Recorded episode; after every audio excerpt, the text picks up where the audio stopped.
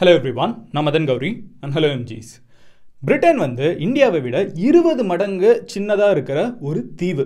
அதுவும் உலகத்தில் ஏதோ ஒரு மூலையில் இருக்கிற ஒரு பர்டிகுலர் ஐலாண்டா இந்தியாவை விட ஒரு சின்ன பாப்புலேஷன் கொண்ட ஒரு கண்ட்ரி இப்படி சொல்லப்படுற ஒரு சின்ன small island in some other part of the world வந்து எப்படி இந்தியா மாதிரி இவ்வளோ பெரிய கண்ட்ரி இவ்வளோ பெரிய மக்கள் தொகை இத்தனை ராஜாக்கள் இவ்வளவு யானைப்படை குதிரைப்படை இவ்வளோ சோல்ஜர்ஸ் எல்லாமே இருக்கிற இந்தியாவை எப்படி பிரிட்டிஷ் நானூறு வருஷத்துக்கு முன்னாடி பிடிச்சாங்க? டூ தௌசண்ட் டுவெண்ட்டி டூவில் வாழ்ந்துட்டுருக்கோம். இவ்வளோ பெரிய ரஷ்யானால இத்தினோண்டு உக்ரைன் இன்னும் பிடிக்க முடியறதில்ல. ஆனால் பிரிட்டிஷ் வந்து எப்படி இந்தியாவை பிடிச்சாங்க? நம்மளோட ஸ்கூல் டெக்ஸ்ட் புக்கில் காலேஜ்லலாம் வந்து நம்ம படிக்கிற விஷயம் என்னன்னு பார்த்தீங்கன்னா இந்தியாவோட ஃப்ரீடமை பற்றி படிக்கிறோம். காந்தியை பற்றி படிக்கிறோம் நேருவை பற்றி படிக்கிறோம் அப்புறம் வந்து நேதாஜியை பற்றி படிக்கிறோம். எப்படி சண்டை போட்டாங்க எப்படி ஜெயிச்சாங்கங்கிறதெல்லாம் படிக்கிறோம். அது ஒரு பெரிய விஷயம் கிடையாது. இந்த கண்ட்ரியை நம்ம இவ்வளோ நாள் துரத்தாமல் இருந்தால் பெரிய விஷயம். எப்படி முதல்ல அவங்க நம்ம பிடிச்சாங்க? எப்படி அடுத்த இரநூறு வருஷத்துக்கு நம்மளை ஆட்சி செஞ்சாங்க? யார் இந்த பிரிட்டிஷ்? அண்ட் இந்த பிரிட்டிஷ் வந்து எப்படி இந்தியாவை கேப்சர் பண்ணாங்க? ஈஸ்ட் இந்தியா கம்பெனின்னு சொல்கிறாங்களே ஈஸ்ட் இந்தியா கம்பெனினா அது ஒரு கம்பெனி தானே. அது எப்படி பிரிட்டிஷ் கவர்மெண்ட்டாக மாறுச்சு? எப்படி நம்மளெல்லாம் கிட்டத்தட்ட இரநூறு வருஷத்துக்கு ஆட்சி செஞ்சுருந்தாங்க? இன்ஃபேக்ட் இதெல்லாம் ஆரம்பிக்கிறதுக்கு முக்கியமான இடம் எது தெரியுமா? நம்மளோட மெட்ராஸுங்க. இங்கே இருக்கிற சென்னை சென்னப்பட்டினம் அப்படின்னு சொல்லப்படுற இந்த ஒரு இடத்துல தான் முத முதல்ல பிரிட்டிஷர்ஸ் வந்து ஒரு ஃபோர்ட்டை கட்டுறாங்க. அதுதான் பிரிட்டிஷர்ஸோட first owned land in India East India Company முத முதல்ல வாங்கின இடமே வந்து தமிழ்நாட்டில் தான் இருக்குது. இன்றைக்கி அந்த இடத்துல அவங்க கட்டின கோட்டையில் தான் தமிழ்நாட்டோட அரசாங்கமே இயங்கிட்டு இருக்குது. இப்படி சொல்லப்படுற பிரிட்டிஷோட கதையை ஆரம்பத்திலேருந்தே பார்க்க ஆரம்பிப்போம். ஒரு பயங்கரமான ஸ்டோரி ஸ்டார்டிங்லேருந்தே பார்க்க ஆரம்பிப்போம். வாங்க. ஸோ முதல் விஷயம் என்ன அப்படின்னு பார்த்தீங்கன்னா ஒரு சிக்ஸ்டீன் ஹண்ட்ரட்ஸ் அந்த ஒரு காலகட்டத்தில் என்ன நடக்குதுன்னு பார்த்தீங்கன்னா இங்கிலாண்டில் வந்து ஸ்பைசஸ் அப்படிங்கிறது வந்து அதிகமாக விலை மதிக்க முடியாத ஒரு பொருளாக உணவுகள் எல்லாத்தையுமே வந்து பார்க்கப்பட்டு இருந்துச்சு. ஸ்பைசஸ்னால் நம்ம ஊரில் இருந்த கிராம்பு ஏலக்காய் இதெல்லாம் தான் நான் ஸ்பைசஸ் அப்படின்னு சொல்கிறேன் இந்த ஸ்பைசஸ்க்கு வந்து ஒரு பயங்கரமான விலை மதிப்பு இங்கிலாண்டில் இருந்துச்சு. இப்போ ஃபோர் ஹண்ட்ரட் இயர்ஸ்க்கு முன்னாடி. அப்போ வந்து அதெல்லாம் ஆனால் யார் சப்ளை பண்ணிட்டு இருந்தாங்க? வெள்ளக்காரங்களுக்கு யார் பேசிக்காக கொடுத்துட்டு இருந்தாங்கன்னு பார்த்தீங்கன்னா டச்சுன்னு சொல்லப்பட்ட இன்னொரு ஒரு யூரோப்பியன் பீப்புள் வந்து இங்கிலாண்டில் போய் அதை வித்துட்டு இருந்தாங்க. அப்போ அங்கே இருக்கிறவங்க இருந்துக்கிட்டு இருக்கிற சில பிஸ்னஸ்மேன் அதாவது இங்கிலாண்டில் இருக்கிற சில பிஸ்னஸ்மேன் என்ன முடிவு பண்ணுறாங்கன்னா நம்ம ஏன் வந்து இந்தியாவிலேருந்து வர்ற இந்த ஒரு பர்டிகுலர் செட் ஆஃப் பொருட்களை டச்சு வந்து நம்ம கிட்ட வந்து வாங்கி கொடுக்கணும். அவங்க நடுவில் ஒரு மார்ஜின் அடிக்கிறாங்கல்ல. இதுக்கு பதிலாக நம்மளே வந்து இந்தியாவிலேருந்து ஸ்பைசஸை கொண்டு வரலாமே அப்படின்னு சொல்லிட்டு ஒரு இருபத்தஞ்சு மர்ச்சன்ட்ஸ் ஒன்னா சேர்ந்து அப்போ இருக்கிற பிரிட்டிஷ் குயின் கிட்ட போய் பெர்மிஷன் கேட்குறாங்க இந்த மாதிரி நாங்கள் ஈஸ்ட் இண்டீஸ்க்கு போய் அங்கே இருந்து நாங்கள் பிஸ்னஸ் பண்ணணும். அங்கே இருக்கிற ஸ்பைசஸை வாங்கிட்டு வந்து நாங்கள் இங்கிலாண்டில் விற்க போகிறோம் நடுவில் இந்த டச்சு பண்ணிருக்காங்க அதுக்கு நாங்களே பண்ணிட்டு போயிடுவோமே. நாங்கள் ஒழுங்காக கூட டேக்ஸை கட்டிடுவோம். இது நாங்கள் பண்ணலாமா அப்படின்னு கேட்குறப்போ அந்த பிரிட்டிஷ் குயினும் வந்து அந்த செட் ஆஃப் ட்ரேடர்ஸ்க்கு பெர்மிஷன் கொடுக்குறாங்க.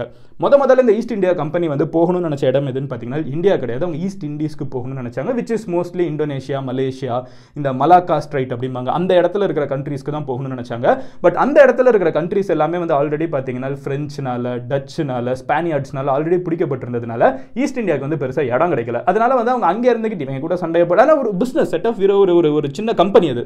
புதுசாக ஆரம்பிக்கப்படுற ஒரு கம்பெனி சரி இவங்க இருந்துக்கிட்டு இவங்க கூட போய் சண்டை போட்டு நம்ம ஏன் உரண்டை எழுத்துக்கிட்டு கிட்டேயே இந்தியாங்கிற ஒரு இடம் இருக்கே. நம்ம ஏன் இங்கே போய் பிஸ்னஸ் பண்ணக்கூடாது அப்படிங்கிற ஒரு முடிவோட இந்தியா வந்து அவங்க பார்க்க வராங்க சூரட்டில் முத முதல்ல பாருங்க. குஜராத்தில் இருக்கிற சூரட்டில் போய் இறங்குறாங்க ஜஹாங்கீர் அப்படின்னு சொல்லப்படுற ஒரு முகல் எம்பரர் தான் அப்போ இந்தியாவில் இருந்துட்டு இருக்காரு. இந்தியா அப்படிங்கிற ஒரு கண்ட்ரிக்கு வந்து இப்போ எப்படி பாகுபலி படத்தில் வந்து மகிழ்மதிக்கு ஒரு இன்ட்ரடக்ஷன் கொடுக்குறாங்களோ இப்போ இந்தியாவுக்கு ஒரு இன்ட்ரடக்ஷன் கொடுக்குறேன். ஸோ ஸ்பைஸை தேடி வர்ற இந்த செட் ஆஃப் மெர்ச்சன்ஸ்க்கு இந்தியாங்கிறது வந்து ஒரு பயங்கரமான ஸ்ட்ரேஞ்சான ஒரு லேண்டுங்க இவ்வளோ பெரிய சப்கான்டினென்ட்டு எத்தனையோ மன்னர்கள் இருக்காங்க. ஆனால் மேஜராக வந்து டாமினேட் பண்ணிட்டு இருந்தது யார்? யாருன்னு பார்த்தீங்கன்னா ரெண்டு பெரிய கிங்டம்ஸ் நார்த்தில் பல பகுதிகளில் வந்து மொகல்ஸும் அதே மாதிரி வெஸ்ட்டில் பல பகுதிகளில் வந்து மராத்தாஸும் வந்து டாமினேட் பண்ணிட்டு இருக்காங்க இந்தியாவில் இருக்கிற எல்லா இடங்களுமே வந்து ஒன்று மராத்தாஸ் இல்லை மொகல்ஸ். இவங்க ரெண்டு பேரோட கையில் தான் இருந்துட்டு இருந்துச்சு. அப்போ இந்த பீப்புளெலாம் இறங்கிட்டு ஜஹாங்கீர் அப்படின்னு சொல்லப்படுற இந்த ஒரு முகலாய மன்னன் கிட்ட போய் கேட்குறாங்க இந்த மாதிரி நாங்கள் பிஸ்னஸ் பண்ணோம் இங்கேருந்து வாங்கிட்டு போகிறோங்கிறதுக்கு அவரும் தாராளமாக பெர்மிஷன் தானே எடுத்துக்கோங்க அப்படின்ட்டு கொடுக்குறாரு. அங்கே அவங்க முத முதல்ல ஜஹாங்கீரோட கோர்ட்டை பார்க்குறப்பமே மிரண்டு போகிறாங்க உலகத்தோட ரிச்சஸ்ட் கிங் அந்த காலகட்டத்தில். யானைகளும் சரி குதிரைகளும் சரி அவ்வளோ பெரிய ஃபோர்ட்டும் சரி ரிச்சான இந்தியாவை பார்த்து மிரண்டு போகிறவங்க இருந்துக்கிட்டு ஆகா இவ்வளோ பெரிய கண்ட்ரியான்னு சொல்லிட்டு பிஸ்னஸை மட்டும் நடத்திட்டு இருக்காங்க. அடுத்த நாற்பது வருஷத்துக்கு பிரிட்டிஷர்ஸ் இந்தியாவை பற்றி கனவுல கூட நினச்சி பார்க்கல. ஒரு நாள் ஆட்சி செய்வோன்னு. அவங்க நினச்சது இவ்வளோ பெரிய ஒரு ரிச்சான கண்ட்ரி இருக்குது. அங்கேருந்து ஸ்பைசஸை வாங்கிட்டு போய் நம்ம பொழைப்பு நடத்துவோம்னு சொல்லிட்டு இருந்த ஒரு பிஸ்னஸ் என்டிட்டியாக தான் வந்து ஈஸ்ட் இந்தியா கம்பெனி இருந்துச்சு. ஃபைனலி சிக்ஸ்டீன் தேர்ட்டி நைன் அப்படின்னு சொல்லப்படுற ஒரு வருஷத்தில் நடக்குதுன்னு பார்த்தீங்கன்னா சென்னை. அப்போது அதுக்கு பேர் சன்னப்பட்டினம் அப்படின்னு சொல்லப்படுற காடுகள் நிறைந்த ஒரு பர்டிகுலர் பகுதி. இந்த இடத்துல வந்து ஒரு பீஸ் ஆஃப் லேண்டை வந்து வாங்குறாங்க. அவங்களுக்கு கொடுக்கப்படுது. அந்த இடத்துல அவங்க ஒரு ஃபோர்ட்டு கட்ட ஆரம்பிக்கிறாங்க. அண்ட் அந்த ஃபோர்ட்டுக்கு வந்து அவங்க வைக்கிற பெயர் தான் வந்து செயின்ட் ஜார்ஜ் ஃபோர்ட் இந்த ஃபோர்ட் வந்து சராசரியாக இன்னைக்கு சென்னையில் வாழ்ந்துட்டு இருக்கவங்க கூட கோட்டை அப்படின்னு சொல்லுவாங்க சென்ட் ஜார்ஜ் ஃபோர்ட்டும்பாங்க அதுதான் முத முதல்ல வெள்ளைக்காரங்க அத்தனை வருஷத்துக்கு முன்னாடி கட்டின பில்டிங் அண்ட் இதுதான் முத முதல்ல வெள்ளைக்காரங்க இந்தியாவில் கட்டின முத பில்டிங் அவங்க செஞ்ச ஃபோட்டோ கட்டுறாங்க கட்டி முடிச்சதுக்கப்புறம் வந்து இதை ஒயிட் டவுன் அப்படின்னு சொல்கிறாங்க அதுக்கு கிட்ட இருக்கிற இன்னொரு ஒரு இடம் வந்து இங்கே இருக்கிற ஃபோர்ட்டில் வந்து ஏன்னா ஒரு ஃபோர்ட் அவங்க அவ்வளோ பெரிய கோட்டை கட்டுறாங்க அதுக்கு வேலை பார்க்குறவங்களா இருக்கட்டும். சென்னையே இப்போ தான் உருவாக ஆரம்பிக்குது. அப்போ மெட்ராஸ் மெட்ராஸை உருவாக்குற மக்கள் வாழ்கிற இன்னொரு ஒரு ஊரை வந்து ஜார்ஜ் டவுன் அப்படின்னு சொல்கிறாங்க ஸோ சென்னை இப்போ வந்து நம்ம நார்த் மெட்ராஸ்னு சொல்கிறோம்ல இந்த ஒரிஜினல் மெட்ராஸ் அந்த மெட்ராஸ் வந்து அங்கே வேலை பார்க்குற மக்கள்னால உருவாக்கப்பட்டு இருக்குது ஆனால் ஏன்னா அங்கே போய் ஒரு டவுன் இப்போ எப்படி கேஜிஎஃப் படத்தில் காமிக்கிறாங்க? இப்படி தங்கத்தை எடுக்கணும்னா அங்கே அத்தனை பேர் தேவை. அந்த மக்களே சேர்ந்து ஒரு சிட்டியை உருவாக்குற மாதிரி வந்து ஜார்ஜ் டவுன் உருவாகுது. செயின்ட் ஜார்ஜ் ஃபோர்ட் உருவாகுது ஓகேவா வெள்ளக்காரங்க வந்து செயின்ட் ஜார்ஜ் ஃபோர்ட்டில் இருக்காங்க. அங்கே உள்ளுக்குள்ள வந்து பயங்கரமான பிஸ்னஸ் ஆக்டிவிட்டீஸ்லாம் நடந்துட்டு இருக்குது நல்லா ஞாபகம் வச்சுக்கோங்க. பிரிட்டிஷர்ஸ் வந்து இந்தியாவில் எந்த இடம் இருக்கிறதுலே பெஸ்ட்டாக இருக்கும் பிஸ்னஸ் பண்ணுறதுன்னு யோசிக்கிறப்ப அவங்க சூஸ் பண்ண இடம் தான் சென்னை. ஏன்னா இது வந்து அந்த மலேசியாவிலேருந்து இந்தோனேஷியாவிலேருந்து வர சீ ரூட் எல்லாத்துக்குமே பேசிக்காக அந்த ஸ்பைசஸில் கொண்டு போகிற சீரூட்டுக்கு வந்து இது பயங்கரமாக இருக்குங்கிறதுனால மெட்ராஸ் அப்படின்னு அதுக்கு பேர் வைக்கிறாங்க. சென்னப்பட்டினத்தை வந்து அவங்க மெட்ராஸ் அப்படிங்கிற ஒரு பேர் வைக்கிறாங்க. அந்த பேரை வச்சுட்டு சென்ட் ஜார்ஜ் ஃபோர்ட் வந்து பில்ட் பண்ணப்படுது. இப்படி பில்ட் பண்ணதுக்கப்புறம் பார்த்தீங்கன்னா ஸ்டில் நீங்கள் நார்த்தில் பார்த்தீங்கன்னா மொகல்ஸ் வந்து அடுத்த ஒரு நூறு வருஷத்துக்கு வந்து மொகல்ஸோட டாமினேஷன் இருந்துட்டு இருக்குது மராத்தாஸோட டாமினேஷன் இருக்குது. இந்தியாவுக்குள்ள இருக்கிற பெரிய மன்னர்கள் மூணு பேரும் மாற்றி மாற்றி சண்டை போட்டுட்டு இருக்காங்க இந்தியாவுக்குள்ள இருக்கிற குறுநில மன்னர்களும் மாற்றி மாற்றி சண்டை போட்டுட்டு இருக்காங்க பிரிட்டிஷர்ஸ் இன்னமும் இந்தியாவை ஆட்சி செய்யணுங்கிறதுக்குள்ள வரல.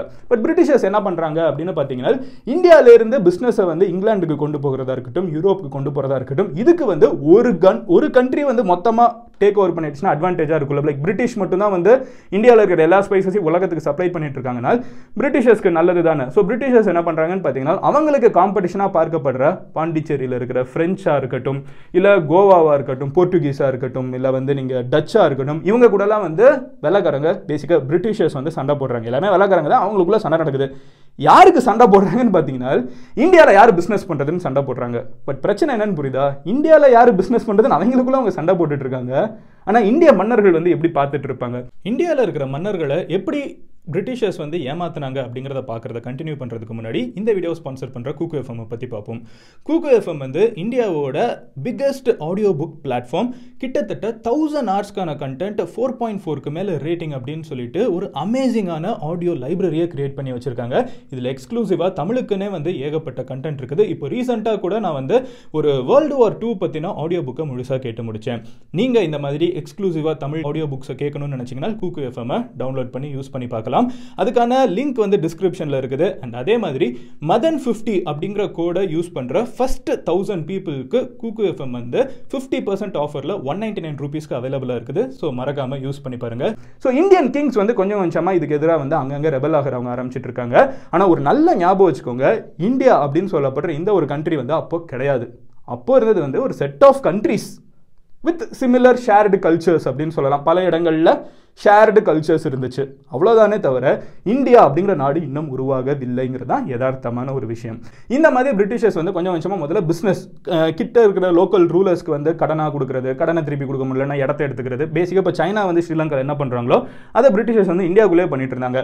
இதை எதிர்த்து சில மன்னர்களும் ஒத்து போய் பல மன்னர்களும் இருந்தாங்க. ஏன்னா உண்மை அதுதான். இந்தியா அப்படின்னு சொல்லப்படுற இவ்வளோ பெரிய கண்ட்ரியை இத்தினூண்டு கண்ட்ரினால ஆட்சி செய்யவே முடியாது. இன்ஃபேக்ட் இந்தியாவோட பிரிட்டிஷ் ஆர்மியில் வந்து நைன்டி பர்சன்டேஜ் இருந்ததே இந்தியன்ஸ் தான். So majority of the Indians வந்து பிரிட்டிஷர்ஸோட ஸ்டார்டிங்கில் ஒரு பெரிய பிரச்சனையை பார்க்கல. அவங்கள பொறுத்தளவுக்கு சதா சராசரியாக வாழ்ந்துட்டு இருக்கிற இந்தியனுக்கு வந்து வெள்ளக்காரன் ஆட்சி செஞ்சா என்ன ராஜா ஆட்சி செஞ்சா என்ன அவனோட வாழ்வாதாரம் வந்து என்னைக்கு போல தான் இருந்துட்டு இருந்துச்சு. ஸோ மக்களுக்குள்ள ஒரு பெரிய புரட்சிங்கிறது வெடிக்கலையே தவிர ஆங்காங்கே வந்து அரசாங்கங்களுக்கும் பிரிட்டிஷர்ஸ்க்கும் தான் வந்து பிரச்சனைகள் போயிட்டு இருக்கு. பட் ஸ்டில் ரிமெம்பர் பிரிட்டிஷர்ஸ் வந்து இன்னும் ஆட்சி செய்ய ஆரம்பிக்கல. பிரிட்டிஷர்ஸ் வந்து இன்னமும் பிஸ்னஸ் நோக்கத்தோட தான் பில்ட் பண்ணிருக்காங்க இப்படி பண்ணிட்டு இருக்கிற பிரிட்டிஷர்ஸ் வந்து முதல்ல பிஸ்னஸ் டீலிங்கை போட்டு அவங்களுக்கு காசை கொடுத்து ஜெயிக்கிற மன்னனுக்கு காசை கொடுத்துக்கிட்டு அவன் கூட சேர்ந்து ஒரு மன்னனை தோக்கடிச்சு அவனுக்கு வந்து இன்னும் கொஞ்சம் பெர்மிஷன் எடுத்துக்கிறது. இந்த ஊரில் நான் பிஸ்னஸ் பண்ணிக்கிறேன் பெர்மிஷனை தான் வாங்கிட்டு இருந்தாங்களே தவிர லேட்டராக பிரிட்டிஷ் என்ன பண்ணுறாங்க அப்படின்னு பார்த்தீங்கன்னா ஃப்ரெஞ்சை வந்து நிறைய இடங்களை காலி பண்ணுறாங்க டச்சை காலி பண்ணுறாங்க ஸ்பானியார்ட்ஸை காலி சாரி போர்ட்டுகீஸை காலி பண்ணுறாங்க பிரிட்டிஷ் வந்து மற்ற கண்ட்ரிஸை விட இந்தியாவோட டாமினேஷன் கொஞ்சம் கொஞ்சமாக அதிகமாயிட்டு இருக்குது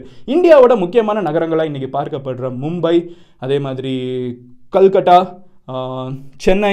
இது எல்லாமே வந்து பிரிட்டிஷர்ஸோட கண்ட்ரோலில் தான் கொஞ்சம் கொஞ்சமாக போகுது. ஸோ இப்படி போனதுக்கப்புறம் இன்ஃபேக்ட் பிரிட்டிஷர்ஸ் தான் இந்த சிட்டிஸ் எல்லாம் உருவாக்குனது கூட. ஏன்னா அவங்களோட ட்ரேடிங்க்கு வந்து கடல் வழியாக தான் அன்றைக்கி எல்லா ட்ரேடிங்கும் நடந்துட்டு இருந்துச்சு. சரி பாருங்க பிரிட்டிஷர்ஸ் பாட்டுக்கு சென்ட் ஜார்ஜ் ஃபோர்ட்டுன்னு ஒன்று கட்டுறாங்க பிஸ்னஸ் பண்ணுறாங்க இதனால அங்கே இருக்கிற ராஜாக்களுக்கு ஏன் பிரச்சனை வரப்போகுதுன்னு கேட்டிங்கன்னா இந்தியாவில் இருக்கிற ராஜாக்களுக்கு வரி பணம் வரணும். பிரிட்டிஷர்ஸ் அந்த வரி பணத்தை கட்ட மாட்டாங்க. முடிஞ்ச அளவுக்கு அவங்க கம்பெனி ப்ராஃபிட் அடையணுங்கிறதுக்காக எக்ஸ்ட்ரா சலுகைகள் கேட்பாங்க. பேசிக்காக இன்றைக்கி நம்ம ஊரில் இந்த ஸ்பெஷல் எக்கனாமிக் ஜோன்லாம் இருக்குல்ல நான் வந்து உங்கள் ஸ்டேட்டில் பிஸ்னஸ் பண்ணணும்னா எனக்கு டேக்ஸ் கம்மியாக தரணும். அதுதான் அந்த ஸ்பெஷல் எக்கனாமிக் ஜோன் பேசிக்காக மற்ற இடத்துல ஒருத்தன் பிஸ்னஸ் பண்ணுறதை விட அங்கே பிஸ்னஸ் பண்ணுறவன் காசு கம்மியாக கட்டினா போதும். ஆனால் இருக்கிறதுல அவன் தான் அதிகமாக சம்பாதிப்பான். இந்த மாதிரி சில விஷயங்களெல்லாம் வந்து பிரிட்டிஷர்ஸ் கேட்டிருக்காங்க. சில மன்னர்கள் ஒத்துருக்காங்க சில மன்னர்கள் ஆனால் ஒத்துக்காமல் இருந்திருக்காங்க.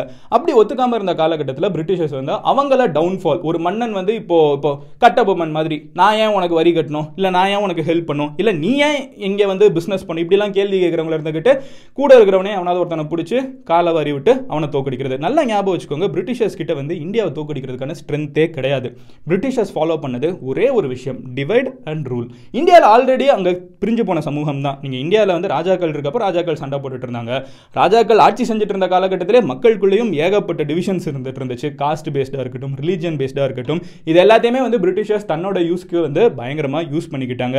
மன்னர்கள் இருக்க வரைக்கும் மன்னர்களை மோத விட்டுட்டு இருந்தாங்க. மன்னர்கள் அழிஞ்சதுக்கப்புறம் மொத்த கண்ட்ரியும் பிரிட்டிஷ் இந்தியா அப்படிங்கிற ஒரு கண்ட்ரோலுக்குள்ள வந்ததுக்கப்புறம் ஜாதி பிரச்சனை தூண்டி விட்டுட்டு இருந்தாங்க. பேசிக்காக இந்தியாவுக்குள்ள பல ஜாதிகள் பல மதங்கள் எல்லாத்துக்குள்ளேயும் சண்டையை போட விட்டுட்டு அவங்க நிம்மதியாக ஆட்சி செஞ்சுட்டு இருந்தாங்க. இதுதான் பிரிட்டிஷ் பண்ண ஒரு மிகப்பெரிய விஷயம். ஒரு கம்பெனியாக இருக்கிறது மொத்த இந்தியாவையும் பிரிட்டிஷ் வந்து கேப்சர் பண்ண ஆரம்பிக்கிறாங்க. எப்படின்னு பார்த்தீங்கன்னா ஒரு சின்ன எக்ஸாம்பிள் சொல்கிறேன் இந்தியாவில் சென்னையில் பிஸ்னஸ் பண்ணிட்டு இருக்கிற இந்த பிரிட்டிஷர்ஸ் வந்து பெங்காலில் வந்து எக்ஸ்பேண்ட் ஆகணும்னு நினைக்கிறப்போ அங்கே பெங்காலில் இருக்கிற நவாப் இருந்துக்கிட்டு பிரிட்டிஷர்ஸை நீ டேக்ஸ் பே பண்ணுன்னு சொல்கிறப்போ பிரிட்டிஷர்ஸ் இருந்துக்கு நான் பே பண்ண முடியாதுன்னு சொல்கிறாங்க அப்போ ஒரு சண்டை உருவாக ஆரம்பிக்குது. அப்போ அந்த நவாப் இருந்துக்கிட்டு பிரிட்டிஷர்ஸ் எதுக்கிறதுக்கு நம்ம தனியாக போக முடியாதுன்னு தெரிஞ்சுட்டு அவர் என்ன பண்ணுறாருன்னு பார்த்தீங்கன்னா ஃப்ரெஞ்சோட டைப் வைக்கிறாரு. ஸோ ஃப்ரெஞ்ச் அண்ட் இந்தியாவில் இருக்கிற பெங்கால் நவாப் ஒன்றா சேர்ந்து பிரிட்டிஷர்ஸ் கூட சண்டை போடுறாங்க.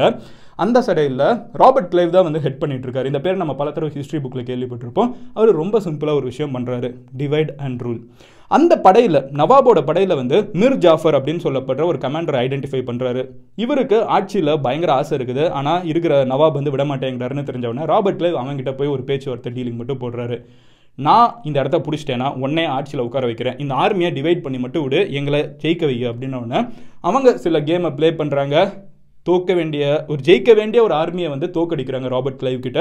ராபர்ட் கிளைவ்ங்கிற இந்த பிரிட்டிஷ் படை இருந்துக்கிட்டு கம்ப்ளீட்டாக கேப்சர் பண்ணுறாங்க கேப்சர் பண்ணிவிட்டு அந்த இடமும் பெங்காலும் வந்து இவங்க கண்ட்ரோலுக்குள்ளே வருது.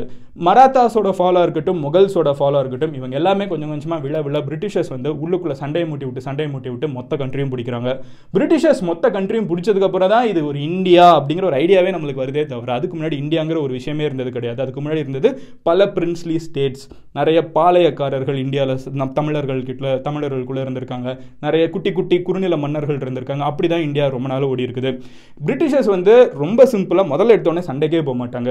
ஒருத்தன் காலை விழ வைப்பாங்க. எனக்கு நீ பெர்மிஷன் கொடுக்குறியா? உனக்கு நான் வந்து உன்னே நான் நல்லா பார்த்துக்கிறேன். ஆனால் இந்த உன் ஊரை வந்து நான் சுரண்டுவேன் அப்படிங்கிறது தான் பிரிட்டிஷர்ஸோட பாலிசி இதுக்கு ஆமாம் போட்டு பல மன்னர்கள் ஆமா சாமி உனக்கு என்ன? என் ஊரில் வந்து பிஸ்னஸ் பண்ணுமா? என் ஊரில் வந்து நீ சரக்கு வைக்கணுமா? என் ஊரில் இருக்கிறது எல்லாத்தையும் நீ கொண்டு போகணுமா? என்னனாலும் பண்ணு. எனக்கு நீ காசு கொடுப்பியா? என்னை நீ பத்திரமா வச்சுப்பியா? ஓகேன்னு சொல்கிற மன்னர்கள்லாம் பிரிட்டிஷர்ஸோட காலகட்டத்தில் நல்லா வாழ்ந்திருக்காங்க. என் மண்ணை நீ எப்படி எடுக்கலாம்? என் மக்களை நீ எப்படி அடிமை செய்யலாம்? அப்படின்னு கேட்ட மன்னர்கள் எல்லாத்தையும் எலிமினேட் பண்ணியிருக்கீங்க. பேசிக்காக சிம்பிளாக சொல்லணும்னா இதுதான் பிரிட்டிஷோட ஆட்சி. அண்ட் இந்த ஒரு ஆட்சி தான் வந்து இந்தியாவை ஃபுல்லாவாக அடுத்த நூற்றாண்டுகளுக்கு ஆட்சி செஞ்சது. அண்ட் பிரிட்டிஷ் ஃபாலோ பண்ணது ஒரு simple policy divide and rule இது பிரிட்டிஷர்ஸ் ஆட்சி செஞ்சாங்க. அதுக்கப்புறம் லேட்டராக நம்ம காந்தி நேதாஜி அப்புறம் வந்து பல தலைவர்கள் நம்ம கேள்விப்பட்டிருப்போம். வஉசியாக இருக்கட்டும் நிறைய பேர் நிறைய பேர் இந்தியா ஃபுல்லாக இந்த மாதிரி பல பேர் இருந்துட்டு இருப்பாங்க. Bhagat Singh every one hour ரிவால்ட்டிங் against people and லேட்டராக வந்து பிரிட்டிஷர்ஸ் வந்து தூக்கி எறியப்படுறாங்க. பட் பிரிட்டிஷர்ஸ் தூக்கி எறியப்பட்டு இத்தனை வருஷம் ஆயிடுச்சு டூ தௌசண்ட் டுவெண்ட்டி டூவில் இந்தியா யுனைட் ஆயிடுச்சுன்னு நினைக்கிறீங்களா? மிகப்பெரிய கேள்வி அதுதான்.